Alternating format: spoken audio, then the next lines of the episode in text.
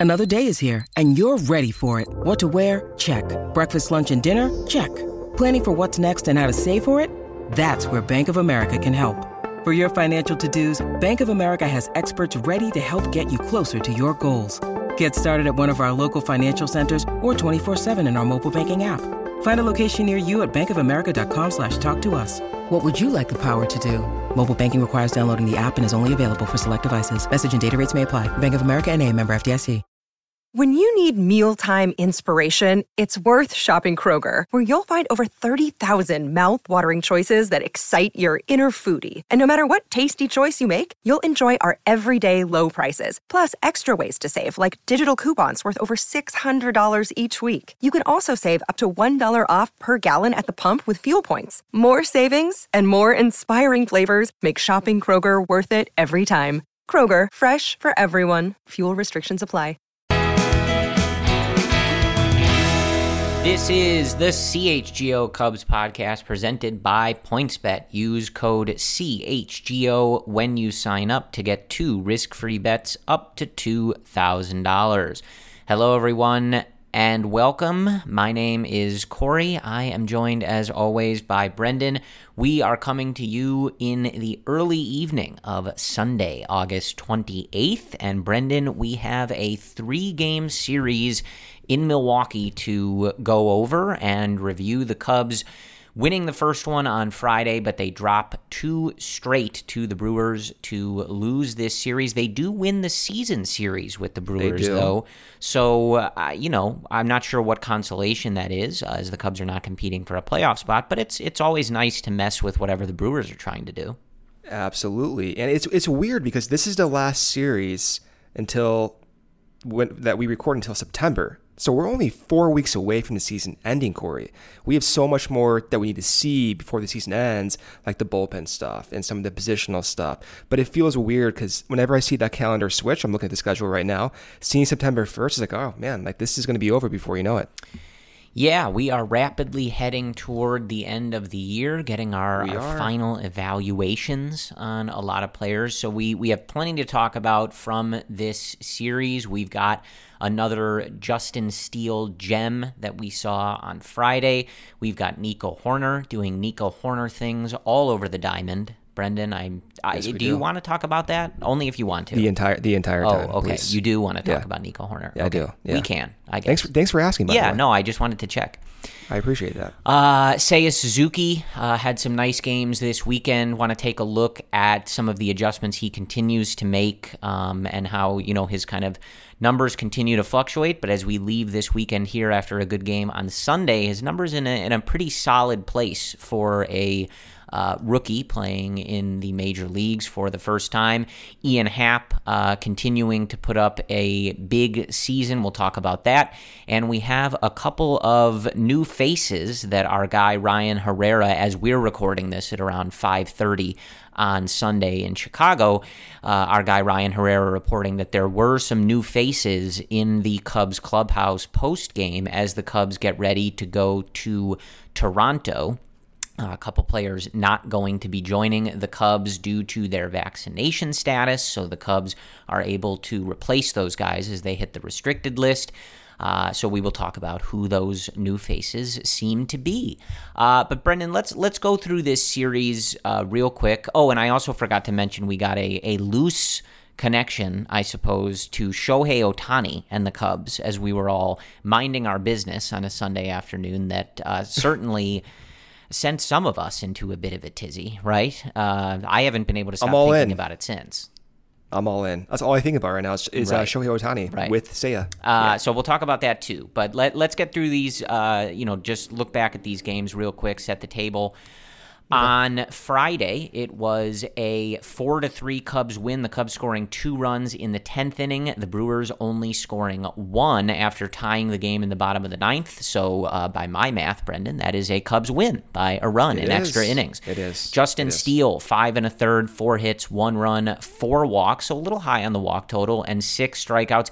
He did exit this game with a little bit of lower back tightness. Uh, doesn't seem to be a particularly big deal, uh, but did did have him exit this game early uh, with 88 pitches, but once again, Justin Steele was really good working around those walks. His season ERA 3.18. So we'll touch on him work. a little bit.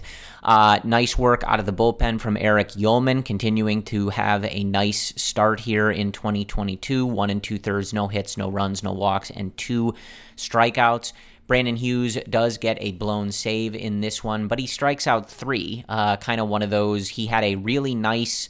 Uh, clean inning, and then Ross sent him back out to face Rowdy Tellez. Matchup wise, it made sense, but uh, you know maybe asking a little too much from Brandon Hughes there, uh, so that one doesn't work. But Manny Rodriguez picks up the save. He is back. He is pumping gas. Uh, gives up two hits, but he gets a really nice double play turned by Nick Madrigal, a very heads up play to tag Rowdy Tellez uh, in the base path and then throw the ball to first base to secure the W. The Cubs getting their runs in this one. The Cubs, two hits in this game, Brendan. Both of them home runs by Ian Happ. And that's that. all that they needed. Uh, that is uh, a very interesting way to win a game. But again, Ian Happ continuing to do really nice work. Uh, he has 15 on the season, does Ian Happ. On Saturday, it was a seven to nothing loss. Drew Smyly was really good again in this one. Six innings, five hits, no runs, one walk, and two strikeouts.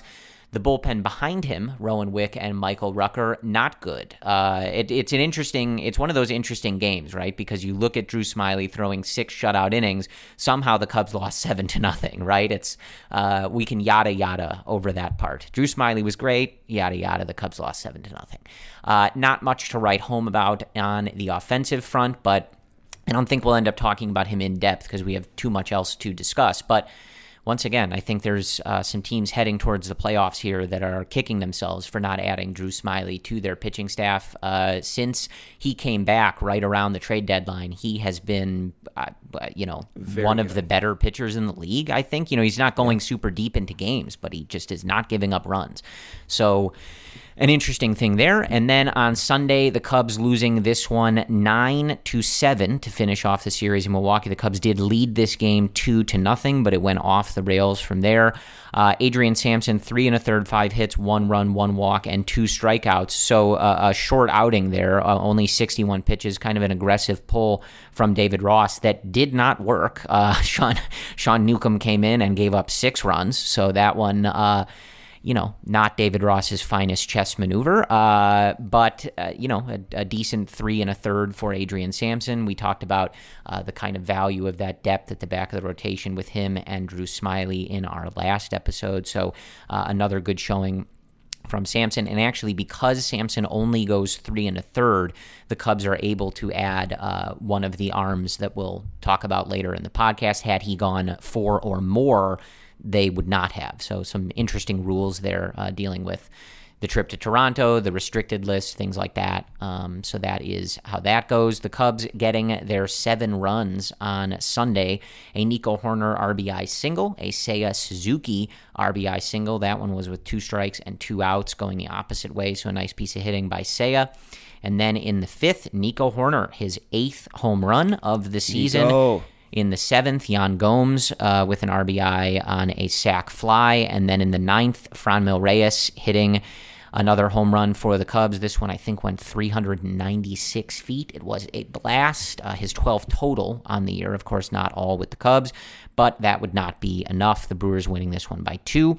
Uh, so, Brendan, I, I do want to start with Nico because in addition to the RBI on the hit and then the home run, um, some stellar plays again. Uh, both of the plays today coming in the shift on the right side. And we did hear a little bit from Jed Hoyer uh, about the potential, maybe, of a Nico Hoerner extension. So coming off a game where he homers, you know, you and I have talked endlessly about his value and what he's done this season, but specifically, you kind of see it all display on Sunday, and then you hear a couple days ago these quotes from Jed. I, I assume that locking up Nico Hoerner long term is something that you would be interested in. I think so, Corey. But granted, when we were talking about this a few weeks ago, we, we wanted to see Nico go through the entire season. We're getting to the point where the season's basically over, and whatever happens in September, you can weigh that against any negotiations. But it caused a lot of discussion on Twitter throughout the weekend, and I think a lot of fair discussion of one, whether to extend Nico and what that might even look like. Just as as a preface, and we'll get into it, but it'd be nice to extend someone. I think that's something that most fans can agree upon, given the uncertainty with the previous core of players. Just as a generality, extend someone might give the fan base a boost of confidence for the future. For me, Nico, one of his best traits is that beyond the field. I, I think over the course of his career, hearing coaches talk about him, hearing Joe Maddon talk about Nico when he debuted with the Cubs, seeing what David Ross has said about Nico throughout the years, what Ian Happ has said about him, what Willson Contreras has said about Nico. He screams leader. He screams stability. And I want that in this environment. And I feel as if that was a, a hallmark of that 2015 2016 group. They had that type of stable leadership in the manager with David Ross and some older veterans, including, you know, Jon Lester and, and Ben Zobrist, professionals. Nico is that. He is that by every single standard. So I'm glad we're talking about this. The fact that we get to talk about Nico extension in a realistic manner, talking about the numbers and what that can provide to the team, makes me really happy. And I think it will be an exciting point of discussion throughout the offseason. Yeah, I mean, I would love to see that, and yeah, I mean, you just you know you you read the stuff from Jed, and you you hear how everybody seems to talk about him, um, and he just has those leadership qualities, those kind of intangible things that you can't teach, and you know we're obviously seeing him blossom into the player that you would have dreamed he'd become. Um, so I think now is is a good time to do that. It, it also just feels like a good um, you know, the type of move that fits the trajectory, right? You're kind of building towards this next great Cubs team, as Jed always says, and locking up someone like Nico, especially with the way that he's been playing and the attitude that he seems to have. It feels like a good representation of where you want things to go and, and kind of one of those first, call it dominoes to, to building that team. How do you value those types of intangibles. I think there's always a dichotomy between those who like statistics and the strict WRC plus, the output, versus the intangibles that we that we hear about. How, how do you value that? For for me, I of course I kind of go towards the numbers and the stats, but I I really value those types of personality traits because my thinking has always been those personality traits that Nico has contributes to the likelihood of better output, of better results, to uh, adapt faster, to adjust in a really quick manner, and come up in high stress, high leverage moments such as that in the playoffs. So for me, I, I see on social media at times a lot of people who are really stat heavy, which is awesome. Eh, but at the same time, I do wonder, you know, are, are we valuing Nico's personality and leadership appropriately? Because I get the sense that we're not. I, th- this is a unique individual, Corey. He screams like captain. I keep saying this, but I, I don't remember a Cubs having a Cubs team having a player like Nico. And that even includes guys like it's not a dig whatsoever, but it includes guys who have been leaders on this team for years, including like Rizzo. I Rizzo is very different than Nico in this respect. Uh, I don't remember ever seeing a young player like Nico who who demands that type of respect from coaches and players and, and former coaches and teammates. Yeah, I think you certainly it's hard to value, right? Because I think we're you know we're not in the clubhouse, and it's it's difficult to put, uh, you know, call it like a monetary value on guys that have that sort of leadership mentality, or you know, even just go about things in a way that you want other players to emulate, right? And I think Nico's in, in a good position in that regard because, of course, he was drafted by the Cubs, came up with the Cubs, played through their system, and you know now is getting a chance to star at the major league level i think that's something that you want perhaps as a roadmap for a lot of guys right? And you know he appears to be doing it the right way um, and you know getting rave reviews from all of the coaches and, and and people that are around him you know not just for his play on the field. Um, I think you know you look back though at the most recent Cubs great team, which was 2016 when they won the World Series. World Series, yeah. Um, you know, won 103 games in the regular season, setting defensive records, starting staff records, just all sorts of things that they were really, really good at.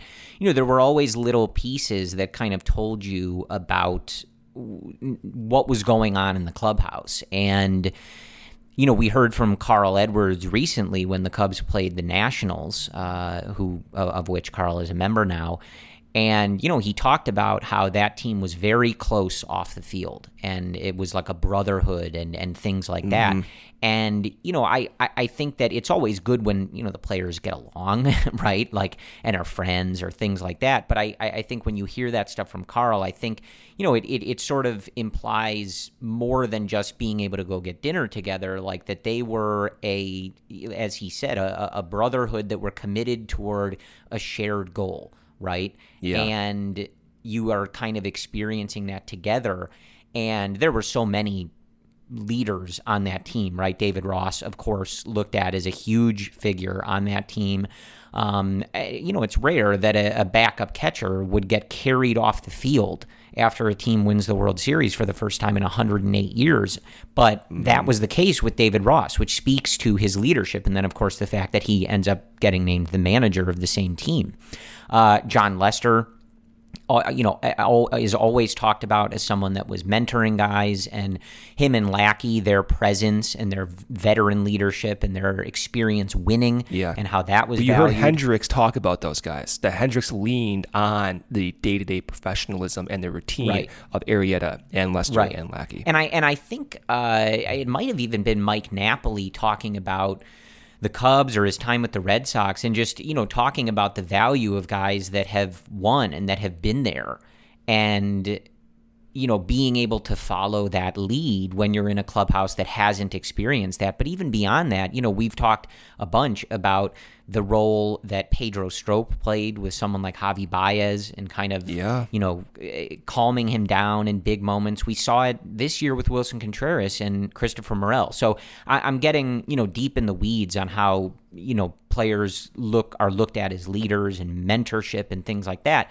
But it's it's all to answer your question that I do think that stuff is really important. And when you're looking at where the Cubs are, they've obviously traded away a lot of guys that maybe at different times you would have assumed they would be those players, right? I think a lot of mm-hmm. us assumed that Anthony Rizzo would be 45 years old playing first base for the Cubs and just you know being that leader for the team for you know the next three decades or something.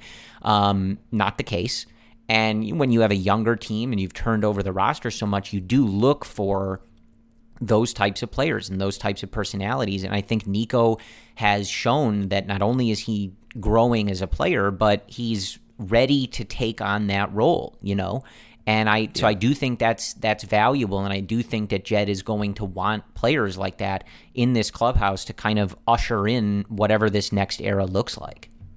Yeah, so just I'm going to read three quotes here going back from his debut a couple years ago, more than a couple years ago now, from Joe Maddon, from David Ross, and then what Jed Hoyer recently said a few days ago in context of his negotiations. But going back to Nico's debut in San Diego, uh, when Javy Baez hurt his thumb, Nico comes up, they're in a pennant chase, and this is what Joe Maddon said about him. Quote, Nico's very adult. First of all, he's very smart, a very bright kid, and then he's really mature beyond his years gosh, it's like really talking to guys who have played for the last 10 years in the major leagues, end quote. And then you hear about what David Ross has said. I mean, so many quotes about Nico by David Ross, but one that I think kind of uh, caught my eye was recently, about a few months ago. He said, quote, Nico is very valuable here with his work ethic, the standard he sets for everybody, and he continues to grow in his leadership ability, end quote. And he is the manager, Ross. I get that. But he's also someone who took up that leadership role. So I do value Ross's perception when he uses the actual word leader. I think that should stand out uh, to, to many people.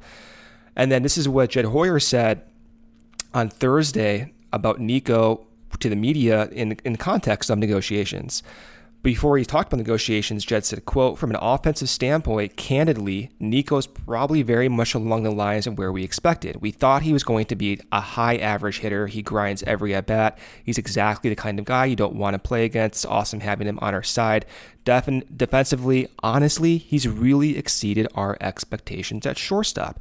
I think we always knew he could do it. I think the question was whether he could do it sort of at an above average level, and he's made it really clear that he can kudos to him. And besides the offensive and defensive part, he's a great teammate, plays hard every day. So there's just so much to like about him as a player. End quote. So the media followed up to Jed when he was talking about Nico, and Jed was asked just about extensions and spending money. And basically, the media asked him about Nico and extension specifically. And Jed said, just to paraphrase, that's without question about considering extending Nico this offseason. And it, it appears as if that's a realistic possibility. And then, of course, Nico is asked about wanting to stay in Chicago. Nico says, quote, I love being here. And I think being from here, from the rebuild to the next great team or whatever you want to call it, would be one of the coolest things you can do in a career. It'd be incredibly satisfying. I love Chicago, end quote. So this has legs, right? And you're seeing coaches talk about Nico's ability to adapt to shortstop, to improve offensively. We've heard about some of his offseason routines from his exercise resume to working with former Cubs hitting coach Chris Valaika and swing changes and, and all of that. He's kind of checking those box uh, those boxes that suggest stability and reliability. I think Jed values that. I think Nico, of course, wants to stay here. And the risk, we can get into maybe some of the numbers, the risk in extending Nico at this point seems minimal. If, for example, he is extended for 70 million over six years, you know, the annual average value of that is that of like a slightly above league, uh, slightly below league average player on the free agent market. If you look at like dollars per WAR, so the risk is minimal. And if he does fizzle out, which happens in several instances in years past, you can still perhaps move that contract. They did that with Starlin Castro, for example.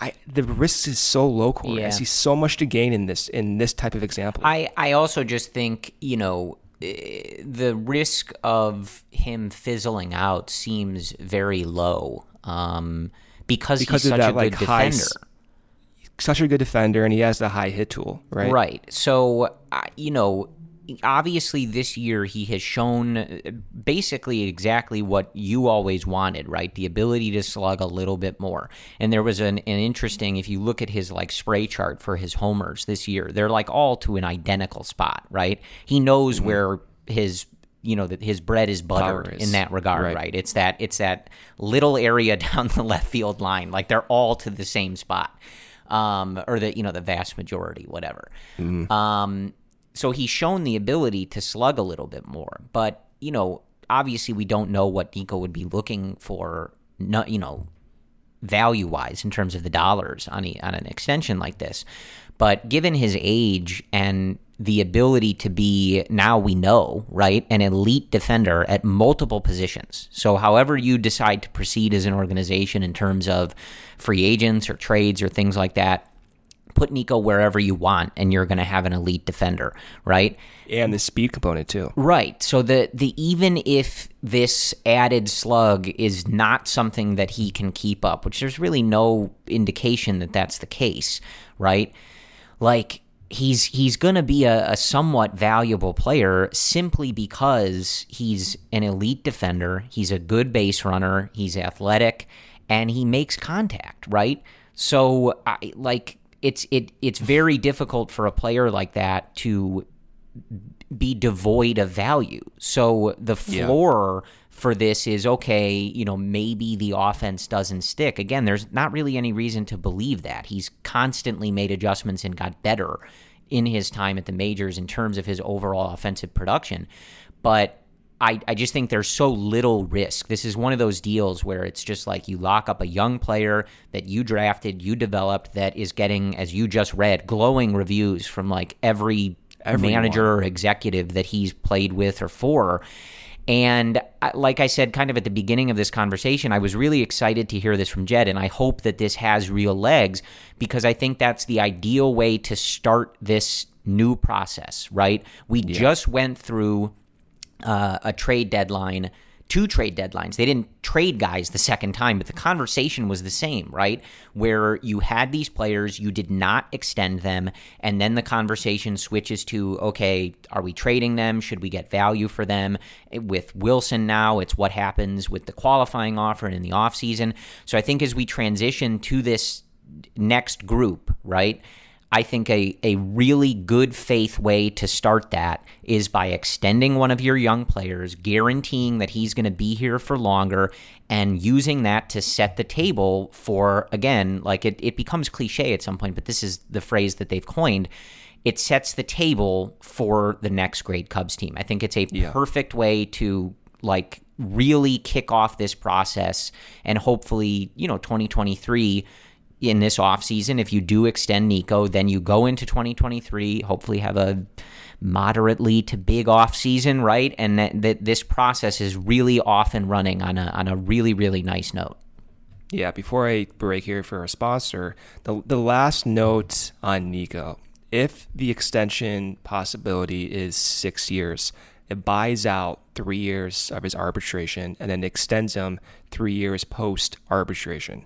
If, for example, it is around 75 to 80 million, the annual average value of that extension would be about 12 to 13 million. To lock up a staple in the middle of the infield for three years at that price gives the team enormous flexibility. Enormous flexibility to go out and get other guys, whether it be through the rotation or big time free agents, because that is a really cheap contract. And it's one you can always move if you need to, if you want to think worst case scenario. And then the last point with Nico, I do believe there's a validation component to this. If you have, if people working in jobs, right, you want to be validated. You want to know that your process has worked. You don't want to have a, a, an uncertain mentality. So locking up Nico for six years, to me, kind of like turns off that uncertain switch in your mind and it may allow you to actually accelerate your progression as well. Some guys they like having the, the chip on their shoulder to prove people wrong. Some guys like having the certainty that what you're doing is valuable and you can actually get out of like your fearful mindset and continue to grow. So I think there's value just from promoting his development and seeing guys who are younger than Nico see his extension and they themselves get some type of validation for their own efforts yep. and going through that process as well. We're going to talk about this throughout the offseason, I'm sure, so we'll leave it at that for now. But I do want to break here for a sponsor, PointsBet. PointsBet Sportsbook is counting down the days until the football season with a new offer every day until the season kicks off. From now until September 8th, PointsBet Power Hour will unlock a new daily offer from 12 to 1 p.m. Central. Sign up for PointsBet now using code CHGO to, to also get risk free bets up to $2,000. Don't miss out on your chance to get daily access to free bets, boosted odds, and so much more now through September 8th. But that's not it. If you make a $50 or more first time deposit, you'll receive a free CHGO membership, which unlocks all of our web content, and you'll even get a free shirt of your choice from the CHGO locker. Download the PointsBet app today and use code CHGO to take advantage of this limited time offer. Don't just bet, live your bet life with PointsBet. If you or somebody you know has a gambling problem wants to help, call 1 800 Gambler for crisis counseling and referral services. Our next partner has a product I use all the time. I started taking AG1 because I wanted to kickstart my day with complete nutrition. I wanted to avoid making big breakfast in the morning, something that's quick, easy to consume, and off I go throughout my day. Now I've been on AG1 for a few months and I absolutely love it. This does not taste really healthy. It doesn't, doesn't taste like chalky or something that I don't look forward to. I actually like the taste. Kind of has a tropical, like Skittle esque taste to it that I look forward to each morning. So, what is this stuff? In just one scoop of AG1, you're absorbing 75 high quality vitamins, minerals, whole sourced foods, superfoods, probiotics, and adaptogens to help you start your day right. This special blend of ingredients supports your gut health, your nervous system, your immune health your energy, recovery, focus, and aging, all of these things. I get a noticeable boost of energy in the morning, so I take it right away on an empty stomach.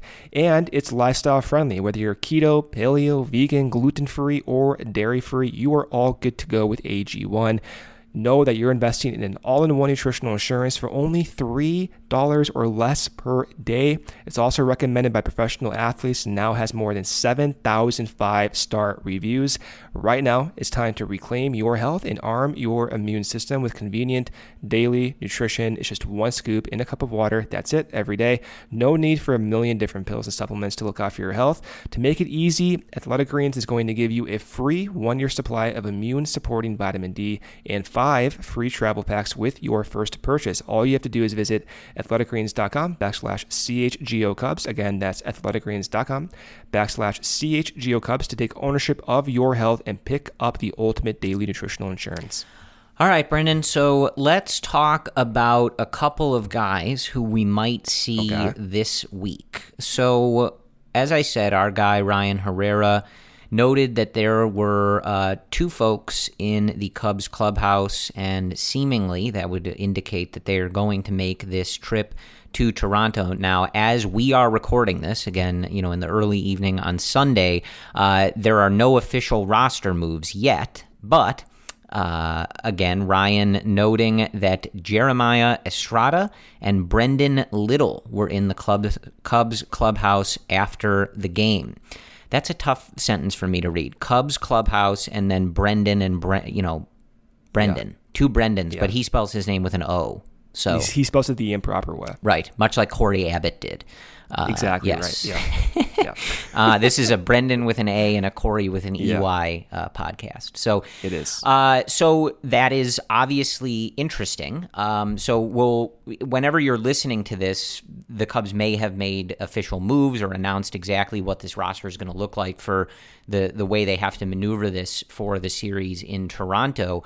Um, but if these guys are indeed joining the team and going to make their debuts, there was an interesting tweet I saw from friend of the podcast, Brian Smith, uh, at Cub Prospects. He, of course, is the Cubs prospect expert for Bleacher Nation. And he pointed out that if these two get into games this week, the Cubs will become the only team in Major League Baseball to have their first seven selections in the 2017 draft reach the big leagues. Uh, so when you look back through the 2017 draft, Little, of course, was their first round pick. Um, and then, you know, you kind of go through this list. Uh, Alex Lange, of course, you know, not making it with the Cubs, but did make it. The aforementioned Cory Abbott, uh, who did make it with the Cubs, but now we just saw him. Uh, that was with Washington, I think and Keegan Thompson, who is, of course, currently on the Cubs and doing very well. Erich Uelmen, currently on the Cubs, doing very well. Nelson yes, Velasquez, currently on the Cubs, uh, doing well to start his career. Yeah. Um, and then Jeremiah Estrada was number six. So, uh, excuse me, number seven. So that's that's an accomplishment, right? We've obviously talked a lot about the Cubs drafting and development and stuff over the years, so that is certainly something that is noteworthy. Um, but looking at these guys, Brendan, uh, Brendon Little, uh, 4.15 ERA. Uh, the, these guys both pitching in relief, so that's also something to uh, note. Uh, 4.15 ERA in 29 games in AAA this year, uh, but has been had really really good uh, month of July and August. I believe is sub two ERA in both of those months after having a rough June. So he seems to be on the right track there the last couple months.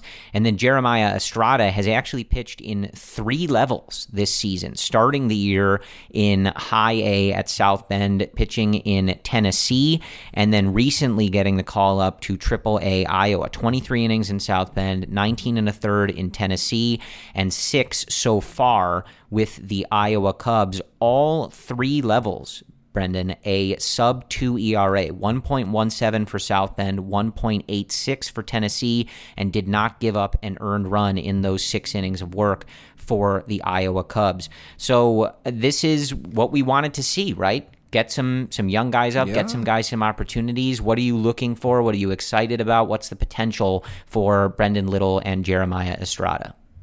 Estrada in particular, his stuff kind of screams back of the bullpen. He has a fastball that reaches towards the upper 90s. He has a slider that supposedly rates pretty well. We've seen the command uh, improve recently in Iowa. So I, I'm more excited about Estrada than I am about Little.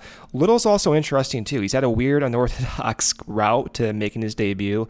You might remember 2017 first rounder. There was some drama with drafting him in particular. He was a starter when he was drafted. He's gone through a lot of different adjustment phases. He had a stress fracture in his elbow. You have the COVID shortened season. So many factors have contributed to this weird trajectory of him making his debut this upcoming week, uh, supposedly, given that he's in the clubhouse. The cool thing about Little is that he does have uh, a fastball that that rates pretty well, supposedly, in the minors. I'm curious once Little makes his debut, what the data looks like. Is he someone that's going to have, for example, an unorthodox release point? Is he someone that's going to rate well from a, a, spin rate perspective? Are there little tweaks in his uh, repertoire that might suggest that he can be better? Is Hottovy and Moskos going to work with him specifically in something? And that's also one of the reasons why he's up. So that's what kind of piques my interest with Estrada. I, he, he seems like someone who's just going to get tons and tons and tons of whiffs. Having a K per nine rate over 12 and a half in double A and having a K per nine rate just in six innings of like, you know, 18 per nine innings is really interesting. And when you combine those two guys with Manny Rodriguez coming back from his injury, and then Uelmen, who's looking great with that low release point and that flat slider that's generating whiffs, you can see the Cubs bullpen once again next season ironing out to be a reliable, valuable commodity for this team. And the way you get there is seeing guys like Estrada and Little go through these processes right away. And hopefully the success is there and they can they can find ways to improve their game and take into the off season that will just further their, their development and maybe Estrada by the time we talk next season it will be a September division chase and Estrada will be a back of the bullpen guy. Yeah, Estrada is someone I'm particularly intrigued to see. Uh, so he is 23 years old. He'll be 24 on the 1st of November, almost the 2nd of November, Brendan, which would be cool because that's the date that the Cubs won the World Series. Won the World I, Series. I believe in, yeah. in Chicago. Technically, it was November 3rd yeah. uh, on the East Coast um, in Cleveland where they won the World Series. Won the right, World in 2016. That was the Cubs. So Yeah, um, Cubs. that was a cheap one, but I, I'm into it. You had to do it. But like I'm looking at you know some of the stuff there. There's a lot of you know we we talk about you know I, I just mentioned Brian and and so many uh, good writers out there who cover the minor leagues. But but this tweet in particular caught my eye from Lance Brozdowski, um, who is you know kind of like you on steroids, I guess for Marquee. Is that fair? yeah, that's fair. Like not Lance not physically, but like you know, it's like if Marquee had Well, given Brendan a too. Job like to do stats ripped, so. for their TV network. Um, Instead, you're here talking to me, so I know. you know, uh, two two two different paths. but uh, on August fifth, when Estrada was called up to AAA, Lance tweeted this. Estrada is the best relief pitcher in the Cubs organization. Big stuff plus execution. He's got a wacky slider, lots of vertical with sweep, and a huge, in all capitals, huge fastball. So that's the type of thing that catches my eye, right? Because Lance is like you, Brendan, digging into all these numbers, looking at stuff plus metrics, looking at the different pitch values, uh, the way pitches move, paying attention to you know the stuff that Daniel Moskos is doing and how they're designing all these pitches and things like that. So when he says that he is the best relief pitcher in the Cubs organization, right? You you read that and then you look at the numbers and results that Estrada has been getting. It's it's like okay, I'm excited to see this guy. Of course, as with any player, pitcher, position player, or otherwise, you always, you know, have to give some leeway to a guy coming into the majors, making adjustments, making his adrenaline filled debut, things like that. But this is one of those guys that that hopefully is able to stick, um, you know, when rosters expand. However, the Cubs decide to do all that, because uh, he just it, it's it's a very intriguing uh, set of scouting reports, data, things like that. And like you said, you know, if the Cubs can get into a position where they're able to identify some guys, I think Brandon Hughes has certainly solidified himself as Oh, someone he's who is going to get sure.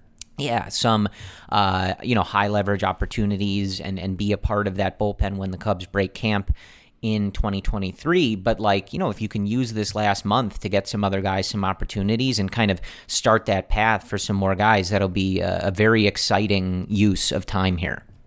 Yeah, you look at what Little has done as well recently. During that COVID layoff, he developed a slider, according to Brian, and that slider kind of changed the trajectory of his career, where apparently that pitch is going to rate well. So once he does make his debut, we can see that right away. The cool thing about stuff metrics is they stabilize almost like instantly, uh, relatively speaking, compared to like other stats. So within a few outings, you know right away, okay, this is a legitimate quality top tier slider.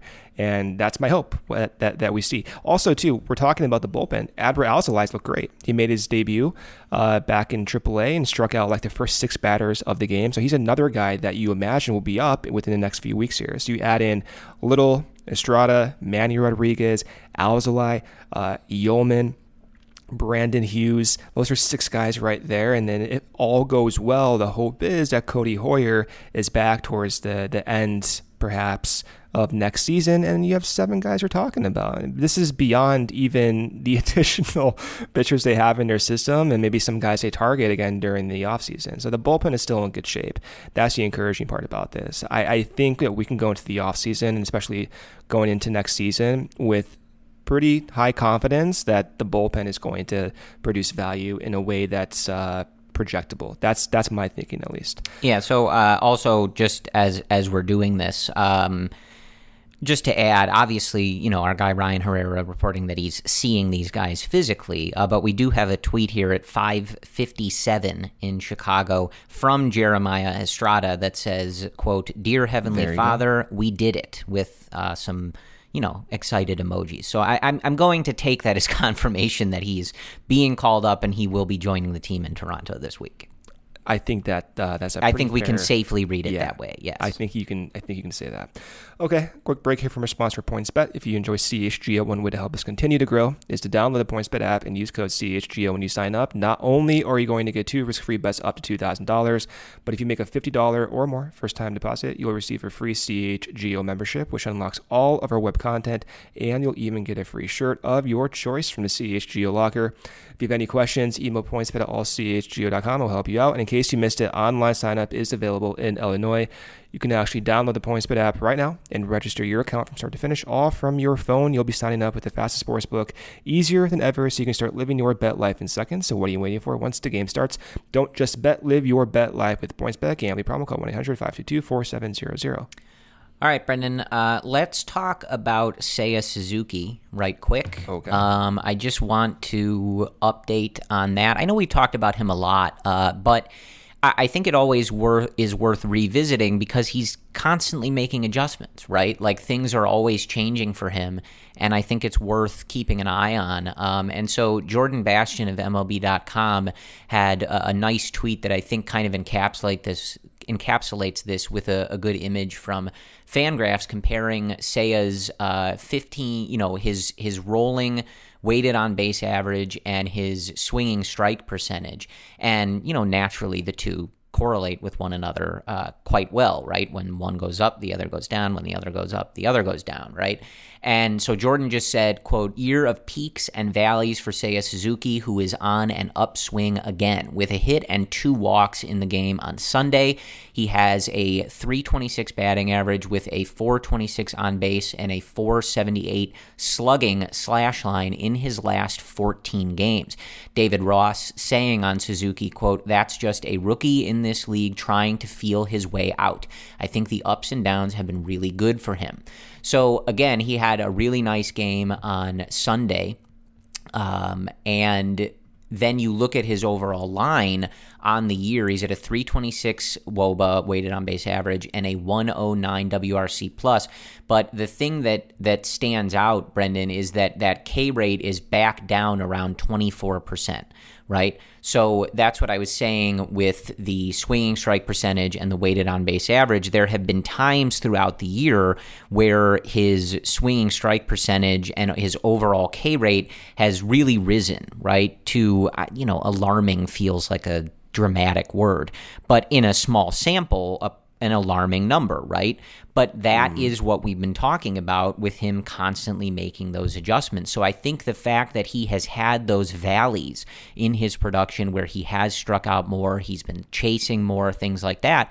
The fact that his overall line right now has him, uh, you know, fairly comfortably as a, as an above league average hitter, ten home runs, uh, I, you know, continue to think that this is a successful first season for Seiya. He's got a month to finish it out, and as I've said before, you'd like that to be a hot month and those numbers to be good.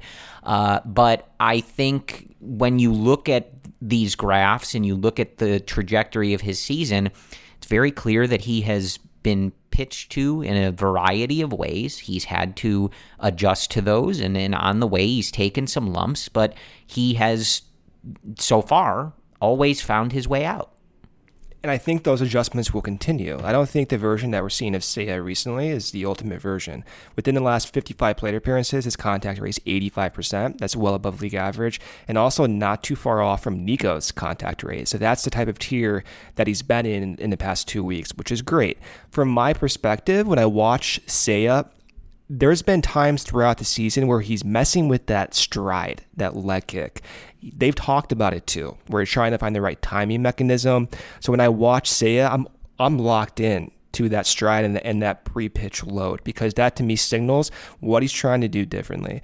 And there are still a certain at bats where I'm kind of getting the sense that he's not quite fully comfortable yet recently he's looked a lot better and you can sense that comfort but there's also a few instances where he's getting base hits to their right side that in my mind i'm like all right like you know Seiya earlier on in the year was turning on those pitches for more power but he's not missing pitches. That's what makes him so good. I think the next step for Seiya is to now take those pitches that he is getting those base hits off of and start turning on those balls more hitting for more power.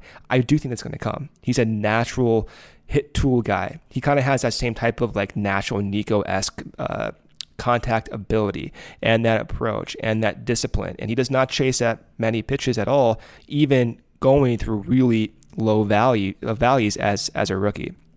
For me, I didn't want Nico. Uh, I didn't want Nico. I didn't want Seiya to crater when we first got him. That was my concern going to no spring training, uh, a new international free agent. The expectations are high. He's the first Cubs offensive big signing in some years. He's an above average hitter. As you said, Corey. WRC plus of 110, weighted on base average around Nico's weighted on base average. Going through these adjustments, to me, that is like realistically what I wanted to see. And I think as September goes on, we may get Seiya continuing to improve. And then you go into the offseason knowing, taking a deep breath, oh, like, yeah, that was a good signing. There's a good reason to believe that Seiya is going to be a big part of this team for 2023 and beyond. Yeah, so again, you know, just something that I think we will continue to keep an eye on and monitor. But I, I think right now things looking good, and hopefully Seiya can finish up strong. So uh, before we get into that juicy rumor that I mentioned at the outset of the podcast, I do just want to talk about Justin Steele for one second. Uh, and just note, uh, you know, so I, I, after the game on Friday, I tweeted this out. Uh, but Justin Steele has not given up more than three earned runs in a start since June 23rd, Brendan. That's 10 starts. Now, a couple of those starts have been less than five innings. Uh, one that was three and two thirds, one that was four and two thirds, but the other eight all at least five innings. And so something that we've talked about, and only one of those games was three earned runs. The rest are two or less.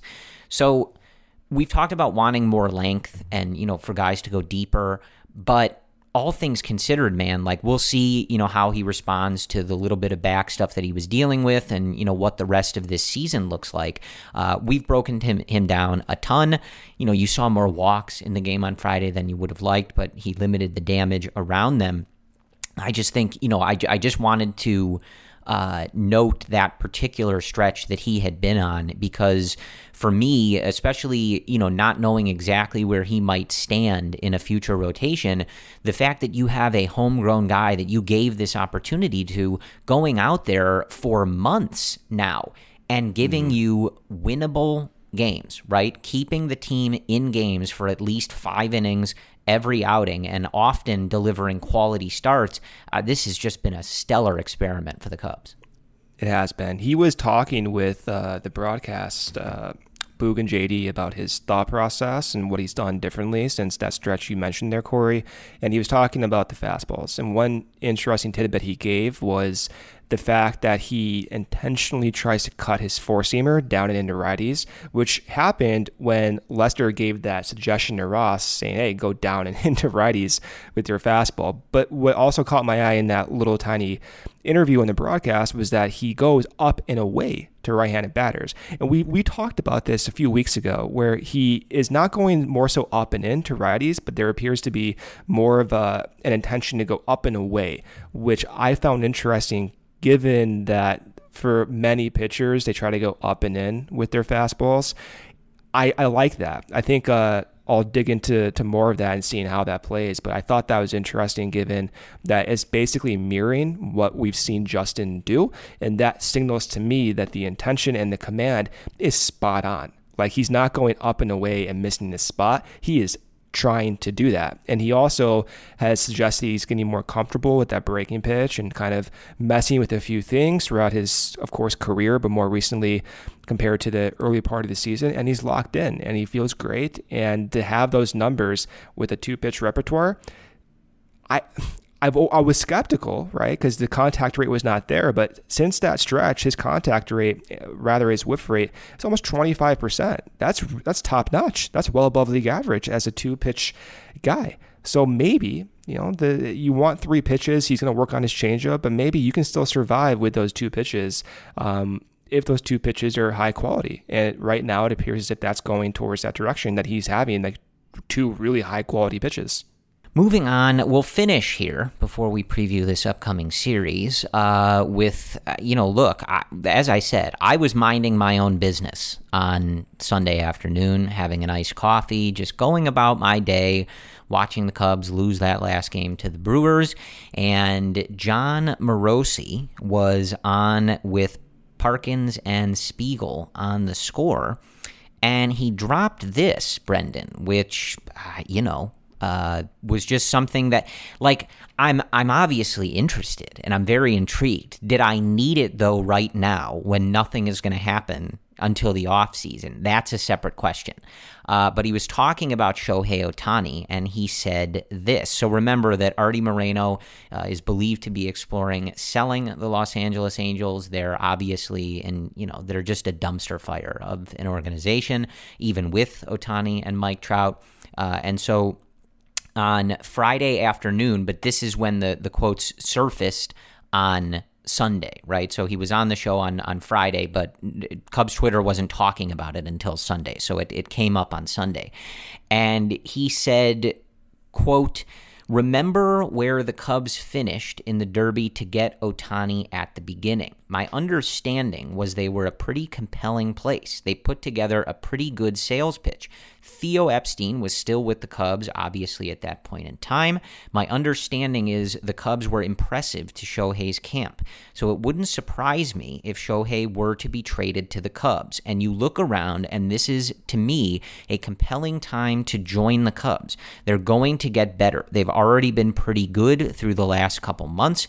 There are better days ahead for the Cubs. And I think if Ohtani were to come to Chicago and look around, I feel better about the Cubs' next five years than I do the Angels' next five years.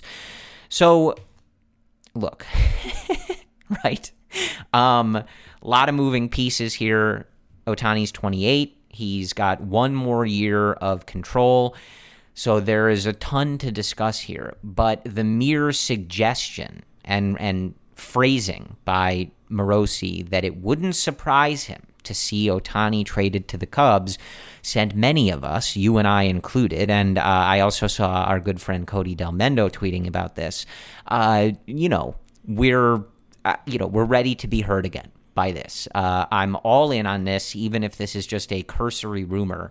Um, your your initial thoughts? Uh, he's one of the best, one of the best players of all time. Is my initial. Are thought. you interested in one of the best players we've ever seen? I, I, I, is that something that is interesting to you?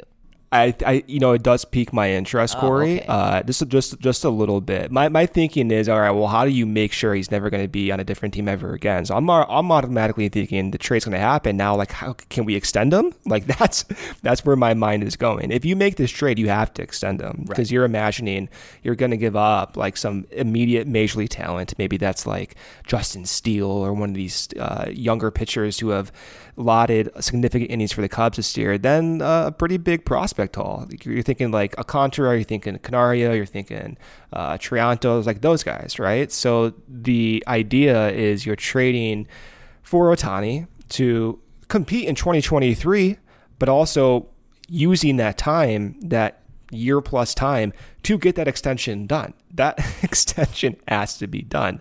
Uh, so if they get him, man, I'm just thinking of all like the content we're going to see with Ohtani and, and Seiya. And I'm sure Cubs owners are thinking about the amount of content they can produce in like the Japanese media markets and the money they can make off of that. And I'm thinking even long term, one of my favorite players of all time, Yu Darvish, once he's a free agent for 2024, bring him back, man. And then you're basically making, you know, the entire country of Japan into diehard Cubs fans at that point. So that's that's going to be fun. Um, I guess it's going to be fun. It's going to be stressful. Hopefully, it's one of those situations where it's not a long, drawn out process where we're kind of always left on the hook with if this deal is going to get done or not. But I am extremely interested. I think it makes a ton of sense. I mean, why wouldn't it make a ton of sense?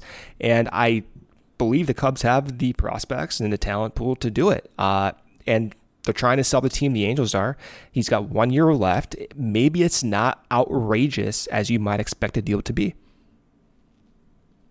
Yeah, I mean, I, as you said, this isn't a deal you make unless you're extending him. It just doesn't make sense otherwise, right? Like the Cubs aren't in a position where they are Shohei away from winning the World Series in 2023. Now, I suppose you could make a deal like this in the offseason and just go crazy making other moves, but I, I, I'm not sure how we would end up in a place where they're selling out for 2023, right? So to me, this isn't a move you're making or even considering unless you have pretty much a, a sure conviction that you're extending him long term and making Ohtani kind of a, a the cornerstone piece of your franchise. Um, but uh, you know, if you can pull it off and you can extend him, it's a it's a no brainer. I mean, the guy is a multiple win player on two separate sides of the game. Brendan. Like it, I mean, it, it, it's it's no question. Like the like Yeah. looking at his Fangraphs page, he's a four win pitcher. He's a two and a half win hitter. Yeah. And he's made improvements this year. I was look, of course, I'm going to look into it, but uh, the his season this year offensively, like you can argue that it's actually like better and that he's making more contact and that the age profile is better now than it did last year because of that. So I'm even more interested in this version of Ohtani right now than the previous version who was striking out way more, although he hit more homers. I, like I, th- this is this is the best player we've ever seen, man. Yeah. He's going to put up like eight WAR, eight. you know, if you can do it, sides. you have to do it. The price would be gotta immense. do it. But if this is even something that you can explore, right? You, you No, have no, to we don't explore. You go and you you get him. Yeah, don't just explore. do Just it. get And one, done. and you already Yeah. alluded to this, but like this is a no-brainer from a, a business perspective, right? Like we complain a lot about Cubs ownership, and ju- justifiably so. We complain a lot about some of the business decisions they make, and justifiably so. This is you're, you're printing money at this point. I mean, they must it's- know it's- this. It's quantity of impressions, right? Like you know, Marquee's been down twenty five percent from from last year. Those were the numbers. You boost your impressions of your content exponentially when you go into a different market. So of course, this has got to be an ownership. Well, and you know, Of not course. not only just considering that you would have multiple, you know, really big names in the Japanese market that fans would obviously want to stay connected to, but like Eh, we always talk about like it's a shame that Shohei and, and Mike Trout are playing in Anaheim because you're right. Let's bring Mike Trout over. They too. don't. Well, yeah, great.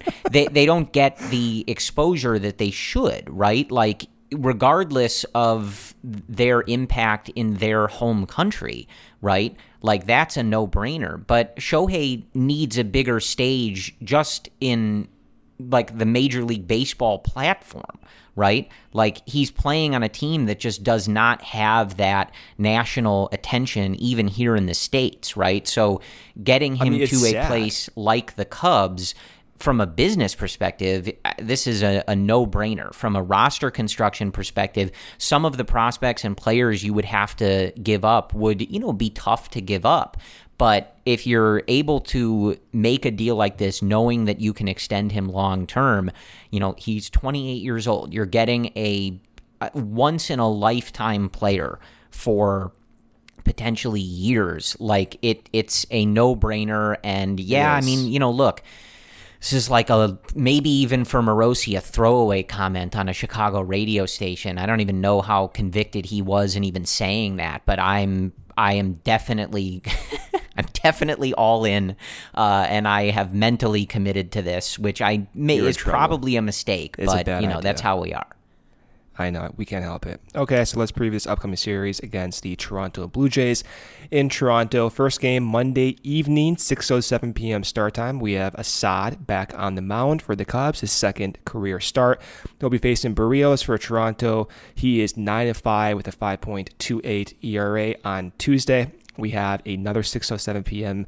Central start time. This one is going to hurt me. Uh, Gausman's pitching for the Blue Jays. Uh, I I've always liked Gausman. I wanted the Cubs to sign him. He's, of course, not on the Cubs, but Stroman is, and Stroman will be facing Gausman that game. Stroman is 3 and 6 with a 4.1 ERA. Gausman is 9 and 9 with a 3.15 ERA on the season. Wednesday to finish off his three game set, the Cubs have not announced a starter yet for this finale. Toronto will be facing or uh, will be pitching White. He is 1 and 4 with a 4.24 ERA. That game also starts at 6:07 p.m. Uh, will be fun going to Toronto. I think the last time they were there in my memory, which is of course not accurate, but the last time I remember watching them in Toronto was like 2008. I'm sure they've been back there since, but uh, it's one of those weird broadcasts where I'm not familiar watching a team in that type of stadium. So I, I always like that. It's like novel to me. Uh, what I'm looking for this series specifically is watching Assad. I thought he was extremely interesting in his debut start. He threw three sliders that were classified well above league average from a stuff plus perspective, but three pitches could be small sample size. I want to see more of those. I also want to see what his repertoire looks like, maybe in a, a, a deeper effort, like five plus innings. Maybe he's not this like heavy cutter fastball guy, although he probably is. Uh, so I'll be dialing into that, and then seeing how they utilize Willson Contreras. We haven't talked about him, but the numbers with the ankle injury all combined over the past, you know, six, seven weeks, maybe a little bit down. So maybe they continue to rest him. Yan Gomes did get time today. Willson was back on the bench in the finale. Uh, against Milwaukee, so I'll be dialed into that as well. And then the bullpen. So, how does Little look if he is indeed called up? We do know with a high degree of confidence that we have Jeremiah Estrada up, so that will be fun to see how Ross uses him. And then Rowan Wick has been hit or miss. You want to see Rowan Wick start to stabilize here in the month of uh, September. So, that's it for me. Yeah, I think that is a, a good rundown. Obviously, I'm I'm really looking forward to you know seeing uh, if these new guys get in action. You know, we talked about Estrada in particular. It just seems like a, a really intriguing piece. Um, and, you know, it's always just good, as we've talked about a lot, to continue graduating these guys to the majors, giving them opportunities. You see how much it means to so many of these guys. And obviously, right, it's, it's their ultimate goal. Um, and, you know, just the, the Cubs, they dropped this series against the Brewers, but they have continued to play pretty well, I think, generally. Um, and, you know, we didn't talk about it specifically when I was reading those quotes about, you know, from Morosi about Ohtani, but he also mentioned too, like the Cubs playing well. And we've been looking back at, at Nico's comments about how important that is and how it affects the trajectory of things. Jed talked about it. Like they do drop this series, and the game on Saturday ended up being a laugher, but it was close when Drew Smyly was in the game for six innings. They win a tight, you know, competitive game on Friday against a team fighting for its playoff life, right? The Cubs don't have anything to play for. The Brewers had everything to play for, and they win the game on Friday, and they, you know, tried to mount a comeback on Sunday. So, of course, all of this is just, you know, uh, consolation prizes at this point. But again, we want to see these guys continue to do well. We want to see these young guys continue to do well. So many of them are going to be a part of whatever this foundation looks like for next year's team and the teams beyond. So them playing well and these guys getting opportunities and succeeding, learning, making adjustments, it's all very important. So it's going to be an interesting last month. Um, and, I, you know, I think that is what we have for you.